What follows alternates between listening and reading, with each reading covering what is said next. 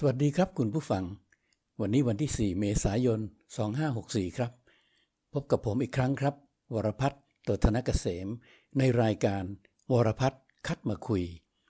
รายการที่นำเสนอเรื่องราวหลากหลาย จุดประกายความคิด เพิ่มมุมมองชีวิต และจับทิศสังคมครับ วันนี้ผมมาคุยกับคุณผู้ฟังในเรื่อง สุขเพียงใดในปีโควิด ครับ ปีที่ผ่านมาปี 2563 โลกได้เปลี่ยนไปแบบที่ไม่มีใครคาดคิดได้เลย คนทุกชาติถูกลุกรานครับ โดยศัตรูที่เรามองไม่เห็น ความตื่นตระหนกกระจายไปทั่ว พวกเราก็คงจำเหตุการณ์นั้นได้นะครับ ถ้าหากว่ามีประหลอดวัด ก็คงจะทำให้เห็นภาพชัดเจนได้ครับว่า ท่ามกลางความร้ายแรงของโควิด มนุษย์เรามีความสุข หรือว่าความทุกข์มากขึ้นมากน้อยเพียงใด คุณผู้ฟังครับ บัดนี้ก็มีประหลอดที่ใช้วัดแล้วนะครับ และค่าวัดก็ออกมาแล้วด้วย คุณผู้ฟังก็ลองติดตามดูครับว่า ค่าวัดนั้นมันจะตรงกับความรู้สึกของคุณหรือไม่นะครับ ครับ ค่าที่วัดได้จากประหลอดนี้ได้ถูกนำมาเผยแพร่ในวันที่เรียกว่า วันความสุขโลก หรือ World Happiness Day เมื่อวันที่ 20 มีนาคมที่ผ่านมานี้เองครับ โดยมีนักวิจัยที่ทำงานให้กับ United Nations ได้เก็บข้อมูลจากประชากรถึง 95 ประเทศทั่วโลกเลยนะครับ แล้วเขาก็สามารถสรุปคำตอบได้ว่าโควิดนั้นมีผลต่อความสุขในชีวิตมากน้อยเพียงใดในปีที่ผ่านมาครับ วิธีการก็ไม่ได้ยากอะไรมากมายครับคุณผู้ฟัง นักวิจัยก็ได้ตั้งคำถาม ที่สะท้อนถึงความรู้สึกของกลุ่มตัวอย่างครับ ในเรื่องที่เกี่ยวกับความสุขหรือความทุกข์ เช่นถามว่า คุณมีความพึงพอใจในชีวิตของคุณทุกวันนี้มากเพียงใด แล้วก็ขอให้ตอบจาก0ถึง10 0ก็หมายถึงไม่มีความพึงพอใจเลย แล้ว10ก็หมายความว่าพอใจที่สุด คุณผู้ฟังครับ ผลของการวิจัยแบบเดียวกันนี้ เมื่อปี 2560 ถึง 2562 ซึ่งเป็นปีก่อนที่โควิดจะมาเยือนครับ ปรากฏว่าได้ค่าเฉลี่ยเท่ากับ 5.81 ก็ถือว่ากลางๆครับ เพราะว่าสเกลนั้นจาก 0 ถึง 10 แต่ผมอยากให้คุณผู้ฟังลองทายดูสิครับว่า ถ้าหากว่าปี 2060 ถึง 2062 ได้ค่าออกมาที่ 5.81 แล้วในปี 2563 ซึ่งโควิดได้อารวาสเต็มๆเลยครับ ค่านี้จะออกมาเป็นเช่นใด ผมเดาว่าคุณผู้ฟังก็น่าจะทายว่าอย่างเก่งก็ได้สัก 5.5 หรือไม่ก็อาจจะไม่ถึง 5 ได้ซ้ำไป ใช่ไหมครับ แต่ขอโทษทีครับ คุณทายผิดครับ เพราะว่าคำตอบที่นักวิจัยได้มานั้นก็คือ 5.85 ครับ นี่คือมาจากปีโควิดเลยนะครับ 2563 มากกว่าเล็กน้อยครับ เมื่อเทียบกับ 2 ปี 3 ปีก่อนหน้านั้น ใช่แล้วครับ มันก็ไม่น่าจะเป็นไปได้ แต่เมื่อนักวิจัยก็ได้ผลออกมาเช่นนี้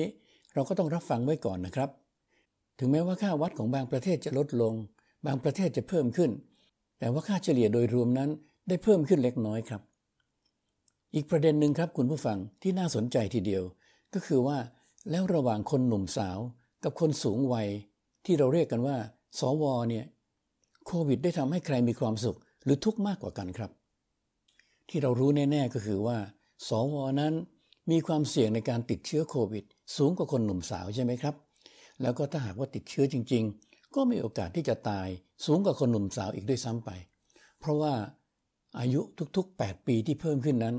ถ้าหากว่าได้ติดเชื้อโควิด จะมีอัตราการตายที่เพิ่มขึ้นถึง เท่าตัวเลยนะครับคุณผู้ฟัง ดังนั้นในปี 2563 ซึ่งยังไม่มีวัคซีนเอาไว้ใช้ป้องกันโควิด ความสุขของคนสูงวัย หรือสอวอทั้งหลาย ก็ย่อมจะต้องลดลงอย่างมาก ใช่ไหมครับ ถ้าหากว่าคุณตอบแบบนี้ก็ผิดอีกแล้วล่ะครับ เพราะว่าในปี 2563 นั้น หนุ่มสาวกลับมีความทุกข์ ส่วนสูงวัยนั่นแหละ มีความสุขเพิ่มขึ้นครับ เพราะว่าค่าความสุขของประชากรในวัย 60 ปีขึ้นไป ในปี 2563 ได้เพิ่มขึ้นอีก 0.22 จุดครับคุณผู้ฟัง เมื่อเทียบกับค่าเดียวกันนั้นใน 2-3 ปีที่ผ่านมา นอกจากนั้นแล้วเมื่อ 3 ปีที่ผ่านมา ชายวัย 60 ปีขึ้นไป มีมากถึง 46%ครับ ที่ตอบว่าฉันมีปัญหาสุขภาพ แต่ว่าในปี 2563 ที่ผ่านมานี้ ตัวเลขนี้ได้ลดลงเหลือเพียง 36%ในขณะที่คำตอบของฝ่ายหญิงที่อยู่ในวัยเดียวกัน ก็ลดลงเช่นกันครับ คือจาก 51%เหลือ 42%เท่านั้น ในช่วงเวลาเดียวกัน ก็แสดงว่าสวที่มีความรู้สึกว่าตัวเองนั้นมีสุขภาพดี มีสัดส่วนที่สูงขึ้นอีกด้วยซ้ำไปครับ แต่ว่าประเด็นนี้นักวิจัยก็ได้ตั้งข้อสังเกตเพิ่มเติมครับว่า พวกเขาอาจจะไม่ได้มีสุขภาพที่ดีขึ้นจริงๆหรอก เพียงแต่ว่าพวกเขานั้นคงจะรู้สึกดี เพราะว่าอยู่ในวัยเสี่ยงขนาดนี้แล้ว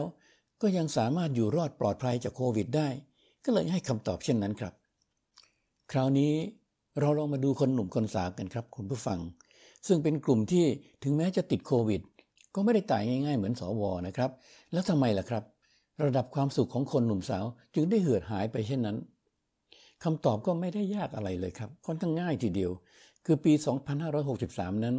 เป็นปีที่โหดร้ายมากๆสำหรับคนหนุ่มสาวครับ เรื่องแรกก็คือว่าโควิดทำให้พวกเขานั้นตกงานกันมากมาย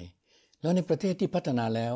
ก็หลายประเทศทีเดียวครับ ที่มีคนทำงานในธุรกิจท่องเที่ยวจำนวนมาก อัตราการตกงานก็เลยมากยิ่งขึ้น นอกจากนั้นในช่วงที่มีการล็อกดาวน์โรงเรียนก็ปิด พวกเขาก็ยังต้องรับภาระอันหนักหนาครับ กับการเลี้ยงดูแล้วก็ดูแลลูกๆ ที่ต้องเรียนหนังสือออนไลน์อยู่ที่บ้านอีกด้วยครับ คุณผู้ฟังครับ ในขณะที่โซเชียลมีเดียนั้นทำให้สวทั้งหลาย ได้ใช้เวลาว่างในการหาความสุขทางออนไลน์มากขึ้นอยู่แล้ว พอเป็นช่วงล็อกดาวน์ลูกหลานที่ต้อง work from home หรือ learn from home ก็เลยทำให้สวได้อยู่ใกล้ๆกับลูกหลาน ก็เลยมีความสุขเพิ่มขึ้นครับ แต่ว่าคนหนุ่มคนสาวนั้น ปกติก็มักจะมีเพื่อน มีสังคม มีงานปาร์ตี้สังสรรค์ พอล็อกดาวน์โอกาสที่จะสนุกและออกไปคลายเครียดแบบนั้น ก็หายไปด้วยครับ ก็เลยทำให้คนที่ชอบออกงาน ชอบออกสังคม ยิ่งมีความทุกข์เพิ่มขึ้นครับ คุณผู้ฟังพอเข้าใจแล้วใช่ไหมครับว่าทำไมคนหนุ่มสาวจึงทุกข์แล้วสวกลับสุขเพิ่มขึ้น ที่ผมเอาเรื่องนี้มาเล่าเนี่ยก็เพราะว่ามันเป็นงานวิจัยที่ไม่เอี่ยมเลยครับ แล้วก็สรุปผลได้น่าสนใจเลย ว่าสวนั้นมีความสุขมากกว่าหนุ่มสาว ในปี 2563 ที่ผ่านมาครับ แต่ถ้าหากว่ามองในระดับประเทศ แล้วก็วัดความสุขโดยรวมๆของคนทุกเพศวัยเลยนะครับ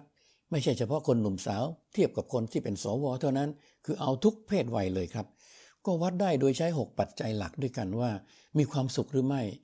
เขาพบว่าประเทศไทยนั้นในปี 2563 มีความสุขอยู่ที่อันดับที่ 46 ครับ ซึ่งตกลงมานะครับจากอันดับที่ 32 เมื่อปีก่อนหน้านั้น 1 ปี ก็ถือว่าตกหนักเหมือนกันนะครับ คุณผู้ฟัง แล้วเพื่อนบ้านเราเราเป็นอย่างไรกันบ้างครับ เป็นอย่างนี้ครับคุณผู้ฟัง ไต้หวันนั้น ค่อนข้างดีครับ อันดับที่ 26 สิงคโปร์34 มาเลเซีย 35 แล้วก็ถึงไทยเราแหละครับที่ 46 ส่วนที่ด้อยกว่าไทยเราก็คือญี่ปุ่น 54 เกาหลี 57 ฟิลิปปินส์71 แล้วก็จีน 86 ครับ ความจริงอันดับที่ 46 ของเรานั้น ก็ถือว่าเรายังมีความสุขกันพอสมควรทีเดียวนะครับ เพียงแต่ว่าเราอย่าทะเลาะกันมากไปกว่านี้เลยครับคุณผู้ฟัง โดยเฉพาะอย่างยิ่ง การต่อสู้ในทางการเมืองนั้น ควรจะหันหน้ามาพูดคุยกันให้มากยิ่งขึ้น เพราะว่าถ้าไปสร้างอุณหภูมิ ให้มันร้อนแรงยิ่งขึ้นเท่าไหร่ความสุขของคนไทยเราก็จะลดลง แล้วก็จะกลายเป็นความทุกข์ที่เพิ่มมากยิ่งขึ้น ใช่ไหมครับ ถ้าไม่เชื่อ ลองไปดูที่เมียนมาสิครับ